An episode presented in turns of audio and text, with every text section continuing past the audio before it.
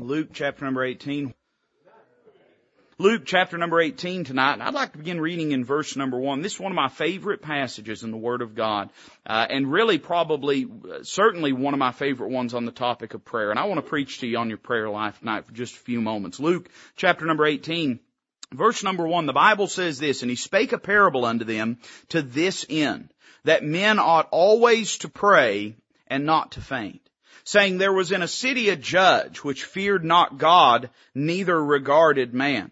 And there was a widow in that city, and she came unto him saying, avenge me of mine adversary.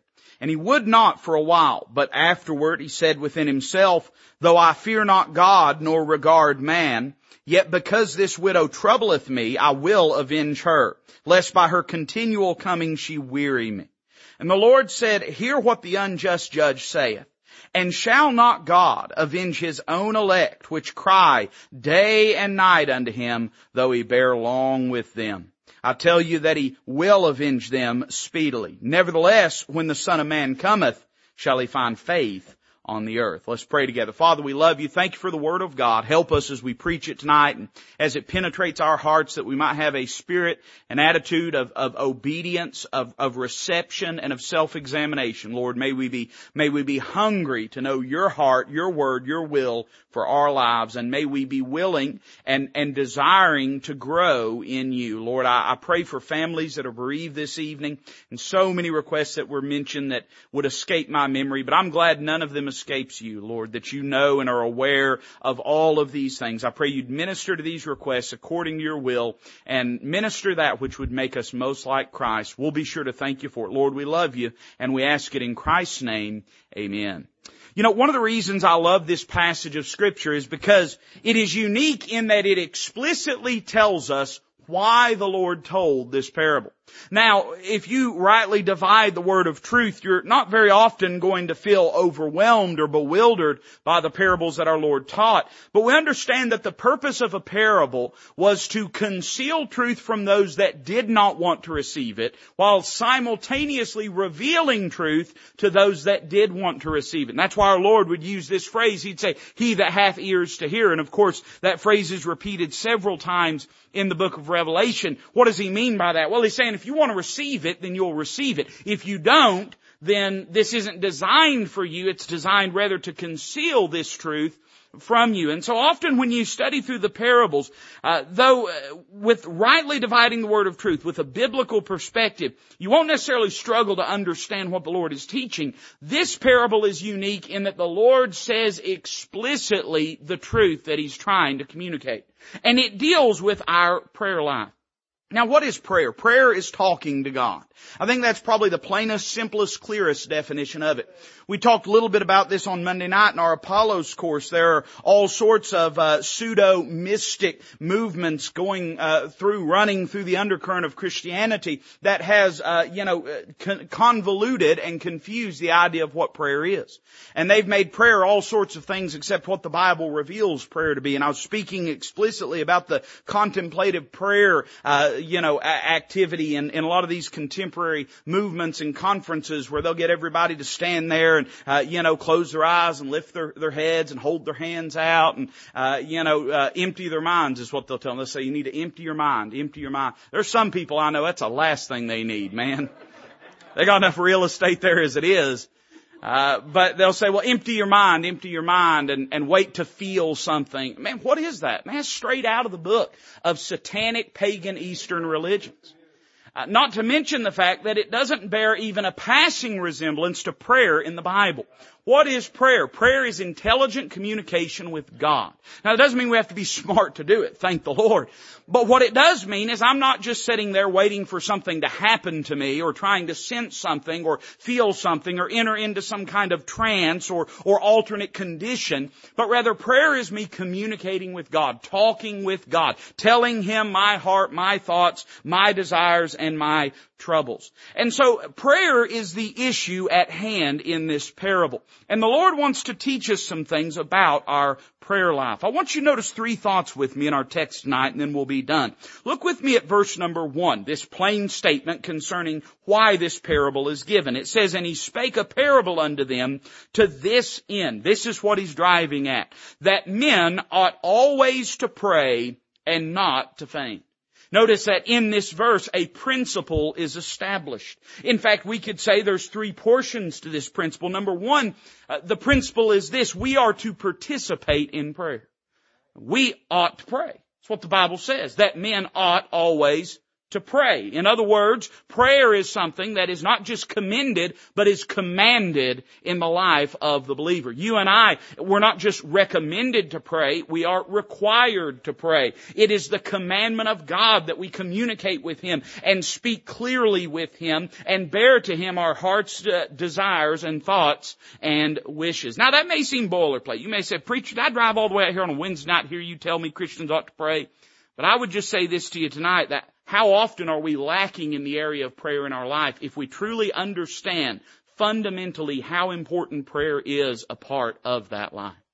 Uh, you say, now preacher, I understand Christians ought to pray, but how do you define that prayer? Is prayer merely a uh, formalistic ritual of words that you process through before you sit down to a meal? Is it merely something that is a part of an external religious life that's exercised in front of men? Or are you daily in open communication with the Lord?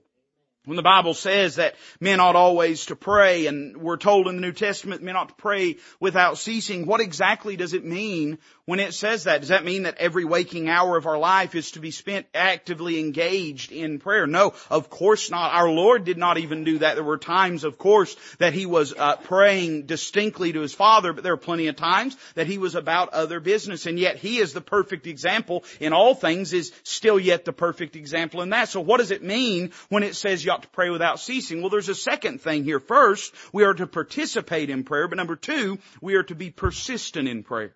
He says men ought always to pray. What does he mean by always to pray? I would define it this way, that it is living in constant open communication with God. Let's say it this way, uh, talking to him like he's there because he is. He is. He is right there not compartmentalizing our life. And I think that sometimes in our endeavor to, to challenge people to maintain a personal devotion time, that maybe sometimes we've even done damage to this concept because we've made people believe that prayer is a religious activity that you engage in upon a schedule. Now listen, I recommend to you to have time when all you're doing is praying. But don't think for one moment that you, the only time you ought to pray is during those times of prayer. You ought to be constantly talking to the Lord. And our Lord did this as a perfect example all throughout His ministry. He'd be going along and He'd just begin talking to His Father. He'd be teaching other people and He'd just begin talking to His Father almost as though He believed He was right there because He was right there. And in the same way in your life and mine, see here's, here's the problem. The problem is not that we are all, not always praying. The problem is that we are only sometimes praying. I'm going to say that again. I want you to get that. The problem is not that we are not always praying. The problem is that we are only sometimes praying. We've compartmentalized our prayer life away and as I said, made it this religious activity that we engage in on a schedule and sometimes not even on a schedule, just sporadically, intermittently, with no deliberate design behind it. But the pattern exa- and example of the Lord Jesus is that He kept often open, always communication with the Father. So we could say we're to participate in prayer. We are, are to be persistent in prayer. But then notice this last phrase he spake a parable unto them to this end, that men ought always to pray. And then he says this, and not to faint. In other words, we're to participate in prayer, we're to be persistent, but number three, we're to persevere in prayer. You say, preacher, and, and I, I didn't want to tip my hand before I got to it. I didn't want to preach my message before I got to this part of my message, but you say, preacher, how do you define always praying? You define it by never quitting. How do you define always praying, preacher? Are you saying all that I'm supposed to do? I'm not supposed to work a job. I'm not supposed to take care of my, my home. I'm not supposed to spend time with my family. No, that's not what I'm saying. That's not what the Bible's saying. Rather, what the Bible is saying is, is not that, that being always about in prayer is not about the constancy of prayer. It's about not quitting in prayer. And that's the thing that the Lord wants to communicate here. You see, here's the reality. This reveals that the biggest downfall in prayer is not really a lack of engaging in prayer, but rather it's a lack of enduring in prayer. It's not that we don't start, it's that we quit so quickly. And I don't mean the duration of those seasons of prayer, but I mean we start to pray about things and if we don't get our way within uh, 20 minutes or 20 hours or 20 days, we just throw in the towel. Give up. Quit praying about that matter. Now don't misunderstand me. There are times that God clearly declares to us no about a matter. And I'm certainly not suggesting that we should try to superimpose or run roughshod over the declared explicit will of God in a matter. But if we're to be truthful, there's a lot of times we didn't quit praying because we got an answer. We quit praying because we got tired. We just got tired of doing it. And that's what the Lord's dealing with here. The biggest obstacle to prayer is quitting. You think about the disciples, you know, they started praying with the Lord in the Garden of Gethsemane. They wanted to pray in the Garden of Gethsemane, but they quit. The spirit was willing, but the flesh was weak and they quit. And the biggest danger in your prayer life and mine is not that we don't in fits and spurs start our prayer life, but it's that so often we just quit when God doesn't immediately shower whatever our desires are upon us. So we see in this passage a principle is established. Notice number two, a parable is expounded. He begins to teach the danger of this quitting, and he begins to reveal to us why this happens in our life in verse number two. This is what he said. There was a, in a city a judge which feared not God, neither regarded man. There was a widow in that city. She came unto him saying, avenge me of mine adversary. And he would not for a while. But afterward, he said within himself, though I fear not God nor regard man, yet because this widow troubleth me, I will avenge her, lest by her continual coming she weary me. And the Lord said, hear what the unjust judge saith, and shall not God avenge his own elect? So here's the scene that the Lord is setting. He wants to describe people's worst perspectives about God in their prayer life.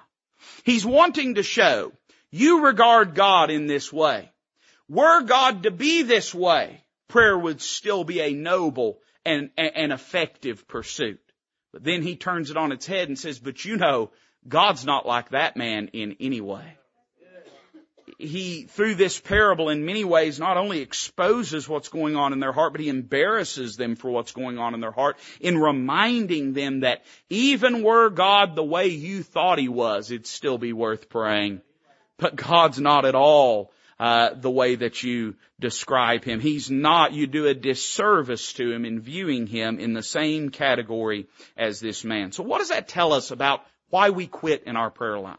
Uh, let's be transparent enough, let's be honest enough to look at our life and say, what is it that causes me when I'm praying about a matter, my heart is broken, I'm desiring God to do something, what is the excuse I give myself for ceasing to pray. Notice there's three things that are revealed. And remember, this man is in many ways an, an antithesis to God's nature. He's the opposite of the way God is. But in some ways, he is a parody or a caricaturization of how we view God. And it reveals where our heart is. Notice three things that are said about him and how this reveals our perspective about God that often causes us to cease praying. Notice verse 2 how it begins. It says, There was in a city a judge which feared not God, neither regarded man. Now, on the surface of it, especially with our perspective of law and of justice, we might look at that and say, well, that man would make a good and noble judge. He's unbiased. He is impartial or unbiased and impartial. He's a man that's not swayed by the environment that he's in. But I'd suggest to you that that perspective on what a judge should be is naive and is dangerous. Let me tell you what a judge needs to be. A judge better fear God or he's not going to do justice. Inasmuch as the Bible says he regarded not man, it's speaking of the law of man. And here's what it's describing. A lawless judge.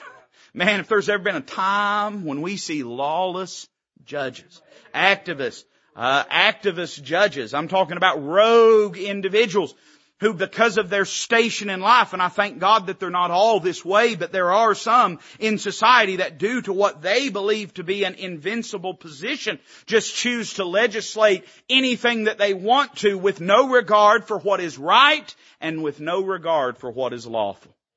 If you took your cause to a man like that, you wouldn't have very much faith that anything would get done. Uh, we are quickly, rapidly speeding towards a place of lawlessness in our society as people are losing foundational respect for the institutions of our society. I'm not sure if the people that are corrupting these institutions are really ready for what happens when men lose total faith in everything. Uh, there's not much left after that except chaos and violence. And we're rapidly speeding towards that place in society. And you know why that is? And how often do you think this? Something will happen and uh, somebody will say, well, you ought to call someone. You ought to report that. You ought to, you ought to call, and you'll say this to yourself, well, what good would it do? What you're saying is there's no law, there's no justice. As the book of Amos says, that, that because the law's not regarded, that, that justice is slack, there's, there, there's no potency to it, there's no effectiveness to it. And you'd say, why would I bother going to someone who doesn't regard God or man? We could say it this way. You know why we quit in prayer? Because sometimes we doubt God's honor. Well, let's say it this way. We see in Him a lack of administration we say to ourselves, why does God let this happen to me? Uh, if God really was interested in me, He wouldn't have allowed this to happen in the first place. And sometimes as we pray and as we seek the Lord, sometimes we're tempted to say, He just simply lacks the power. And sometimes we're tempted to say, God is unfair to me. God is unjust to me. God has no regard, has no care for me. And we begin to doubt His honor. Can I remind you something? We have a holy and just God. There's a lot of things, and that, you know, that's the truth prevailing in the book of Jude. We're teaching through it on Monday nights, and, and there in the book of Jude, uh, Jude gives an example of the angels which kept not their first estate and how they've been kept uh, in everlasting chains under darkness, appointed unto that judgment of the great day. Why is Jude saying that? He's saying this, it looks like God is an unjust God. It looks like He don't keep His promises. It looks like He don't deal with evildoers, but I promise you, sooner or later He will. And in our prayer life, sometimes we're tempted to simply think God messed up. God has made a mistake.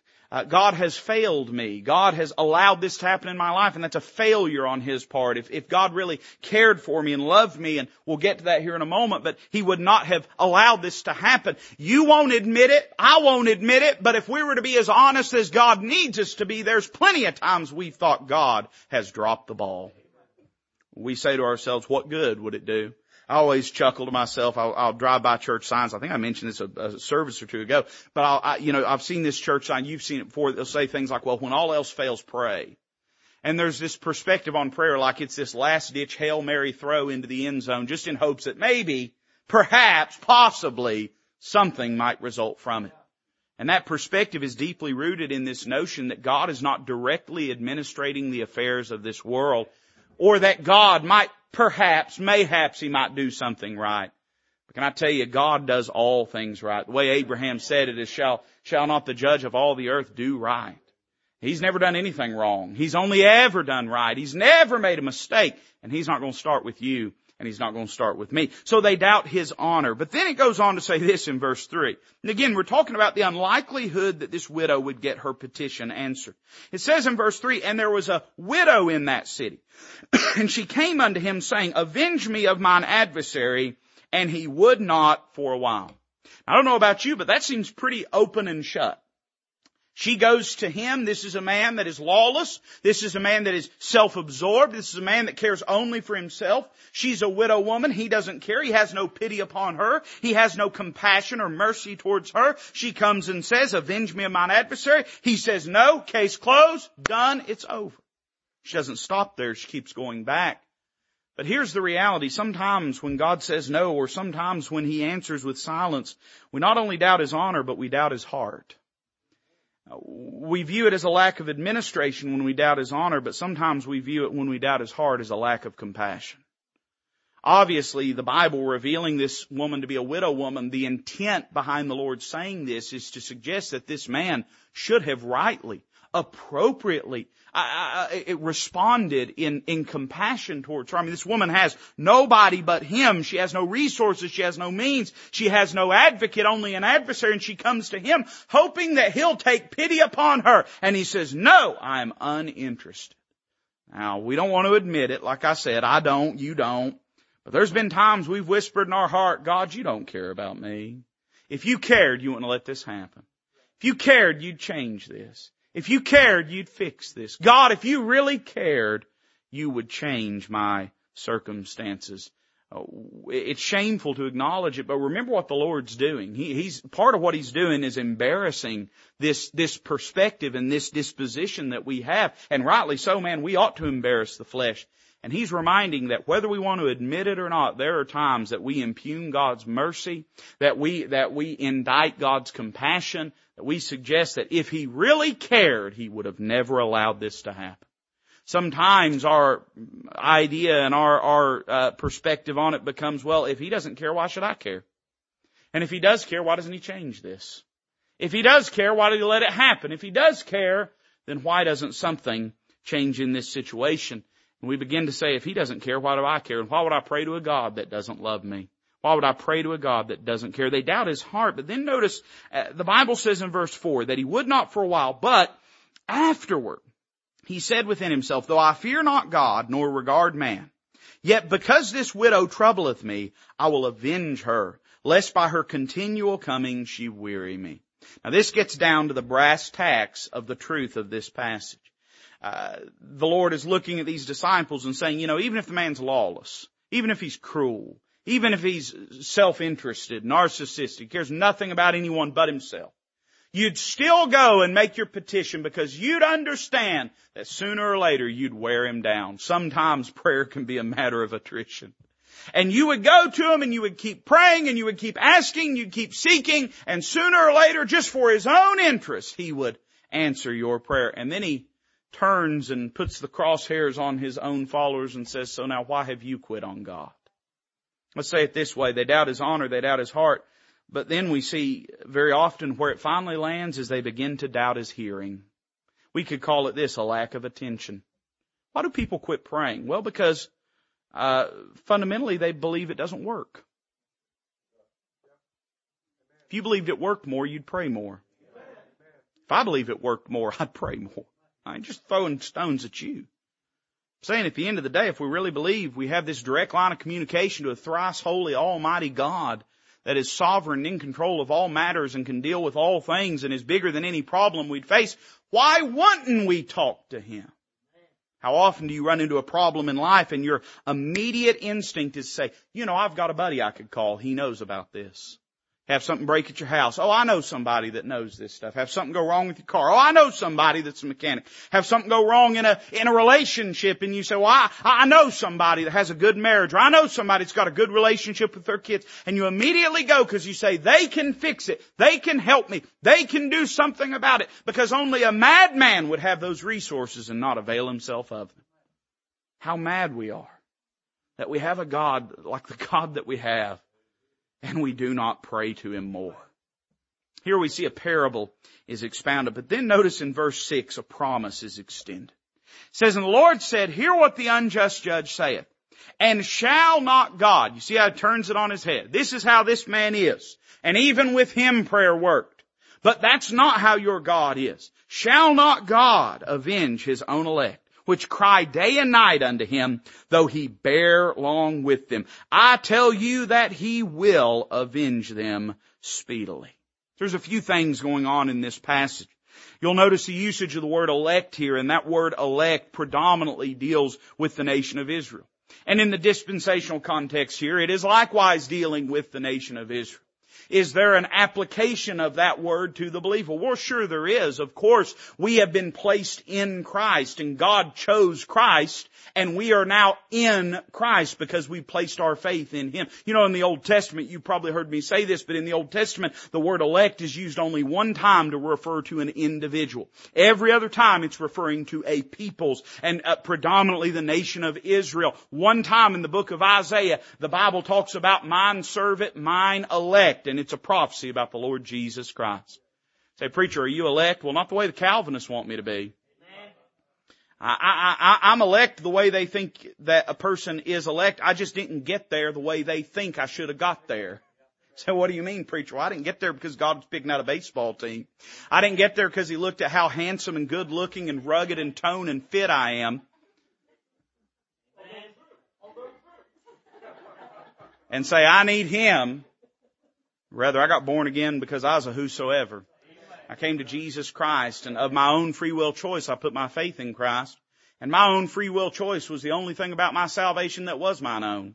Everything else was what He did for me, but I did have to let Him save me, and I did make the choice to believe in Him, and I did put my faith in Him, and He didn't choose it for me. I chose Him. He gave me the free will to choose Him. I could have died and went to hell, just as any lost person can choose to die and go to hell. But bless God, they can choose to die and go to heaven too. And so I, when the word elect, the Calvinists don't have some copyright on that word. It's a biblical word, but not in the way that they've twisted it and corrupted it. Jesus is using this word because he's speaking about Israel as a people and the remnant that would remain unto the day that he appears in glory. And that's why he says what he says at the end of verse 8. Nevertheless, when the Son of Man cometh, shall he find faith on the earth. He's talking about at the end of the tribulation period, the remnant of Israel throughout the tribulation period. But there's an overarching truth here that must be noticed as well. He says this, shall not God avenge his own elect? He said, preacher, I'm a Gentile. Am I part of the elect? Well, maybe not in the way he's talking about it here, but can I tell you what you are a part of? His own. Shall he not avenge his own? And I would say this, the Lord reminds His followers that whenever you pray, God's heart is moved. He does care. You're His child. You belong to Him. You are, you are not only His, His precious treasure, you are also His problematic child. And as such, He owns not just the precious things, but the problematic things about you. He owns the blessings of your life and He owns the burdens of your life. And as such, whenever we pray and talk to Him, His heart is moved. I've given you this example before, but I remember hearing a preacher tell an illustration of being in a in a music store, and uh, he uh, w- it was one of these real high end places that has stuff that I don't know how to play, and and they but they had harps in there, big tall harps, tall as a man was, and they were talking about music and the science behind it. And the shop owner, he told him, he said, "Listen, I want to show you something interesting about these harps." He went to one and he pointed at one that was all the way across the store. He said, "I want you to go stand by that harp." And the preacher, uh, or not the preacher, but the music owner, he plucked on the harp that he was standing by. And when he did, the strings on the harp on the other end of the store began to resonate with that same tone. He was explaining to the preacher uh, that because those harps were so in tune and on the same frequency that whenever it started to emanate sound waves here, it picked up on it there and began to reverberate. And the preacher giving the illustration said, you know, what a picture that is of God that we come to Him. Hey, we have not an high priest which cannot be touched with the feelings of our infirmities, but was in all points tempted like as we are, yet without sin. Let us therefore come boldly unto the throne of grace that we may obtain mercy and grace to help in time of need. We've got a high priest that feels. The Bible tells us there's one God one mediator between God the man, uh, God and man, the man Christ Jesus. He's still, though he's always and forever been 100% God, he is still to this day 100% God, but still likewise 100% man. Why did he retain that existence? That he might bear our infirmities, that he might feel our hurts, that he might identify with us and succor us as a faithful high priest. When we pray, man, his heart is moved. But notice there's another truth here. He says this, which cry day and night unto him, though he bear along with them. Tells me this, if he knows that they cry day and night unto him, he must be listening. Whenever my children, uh, the starting with Lawrence, but even up until just you know not too long ago, when, when my my wife, when we were having Lawrence, she registered for this baby monitor, and uh, it was one of these techie deals that had, it's got the monitor that goes under the bed that can tell whether the baby's breathing and all that stuff and, you know, stuff that babies survived without for thousands of years, whatever. And, and, and by the way, if you got it for us, thank you. I do appreciate it. But, uh, got, got this, this baby monitor and one of the things somebody told her when baby was little said one of the things that'll help him sleep is get some soft music and put on in the room and, and play for him. And so we got a CD player and got this CD of baby hymns or whatever it was and, and put on there and it would play. And so every night for years I went to bed to the sound of gospel hymn lullabies because I'd lay there and my wife insistent as she was, would turn that baby monitor up as loud as she possibly could. And I'd be laying there in bed like a Chinese water torture listening to these CDs. Did you know you can play a CD for eight years straight and it won't wear out? Did you know that? It'll wear through multiple CD players, but the, The CD itself won't, you have to smash it with a hammer to make it go away. The CD player won't wear it out. And then about the time he grew out of it and we knew he wasn't gonna, I don't know, burst into flames in the bed or something, we had Schofield. And they sleep in the same room with each other. And so then we got several more years of listening to this uh, hymn lullaby thing. And uh, finally, I can't remember when it was, uh, but probably a year ago or something. I said, "Listen, honey, I don't even care if the baby does survive the night. I have got to get this music out of my brain." but she liked having that on because as a mama, she liked to hear him cry. And I'll tell you this: I don't know if my kids sleep well, but I know I do. I can't hear a thing going on in their bedroom, but I sleep well finally. The fact of knowing whether they're crying day and night tells us this. Hey, listen, I don't know whether they cry or not because I ain't listening to them. I'm sleeping. How did God know that his people were crying day and night? Because he's listening to them. He's listening to them. Say it this way, his heart's moved, but his ears are open. He hears everything. That is at the same time both a startling truth and a settling truth. To know there's nothing we do, say that he's not aware of, but also to know there's nothing we do or say that he's not aware of. I promise you this, if, if he bears along with you, it's not because he's deaf. It's not because his ears are heavy that he cannot hear, and it's not because his arms shorten that he cannot say. He hears all things and knows all things. And then notice this. He says in verse number eight, I like this language, I tell you that he will avenge them speedily. Like that phrase, avenge. It denotes the carrying out or restitution of justice. It tells me this, his honor is just. He's never done anything wrong. He's never let anything slide. He always in perfect holiness, righteousness, and justice has dealt with every matter of life. Now you say, preacher, there's a lot of injustice in this world. Well, he ain't done yet. He ain't done yet. I promise you when he's done, every hill will be lowered and every valley will be raised. You say, preacher, but I'll have to wait sometimes. But understand that in the economy of things, you say, the Bible says speedily, but they're crying day and night. How do you take these two disconsonant, incompatible phrases, bear along with them and speedily? That's an oxymoron. Well, it depends on which side of this issue you're sitting on. To those crying day and night, it seems like he's bearing long, but if you saw things from where God's sitting, you'd know it was speedily. Aren't you glad one day we're going to be seeing things from where God's sitting? So I see here that there's a promise extended and then I'm not even going to preach it, I'm just going to mention it, but notice at verse 8 at the end there's a problem that's exposed. He says, nevertheless, when the Son of Man cometh, shall he find faith on the earth? What really is the problem in our prayer life? Faith. Faith. He's speaking distinctly about Israel and that remnant in the tribulation period. But as it applies to your life and to mine, I just ask you this. Do we have faith in our prayer life? I don't mean faith in it as an institution. I mean, as we exercise ourselves in prayer, are we doing so in faith? Trusting that we have a God that hears and answers and that is capable and that cares. I think if we believe that, it's going to spur us on to pray more. To, as this parable says, to always pray. Wonder what could be lacking in my prayer life, your prayer life. Let's see to it tonight. Let's bow our heads with our heads bowed, our eyes closed as a musician comes to play. The altar's open. Are you honest enough to be honest about your prayer life? Are you honest enough to acknowledge maybe the areas and the causes of why something may be amiss, awry? Won't you meet God in this altar? Won't you talk to the Lord, bare your heart to Him?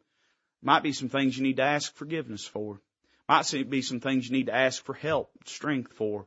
Whatever the matter is, won't you meet God and address this issue. Lord, we love you. We thank you for the word of God. Bless this invitation in Christ's name.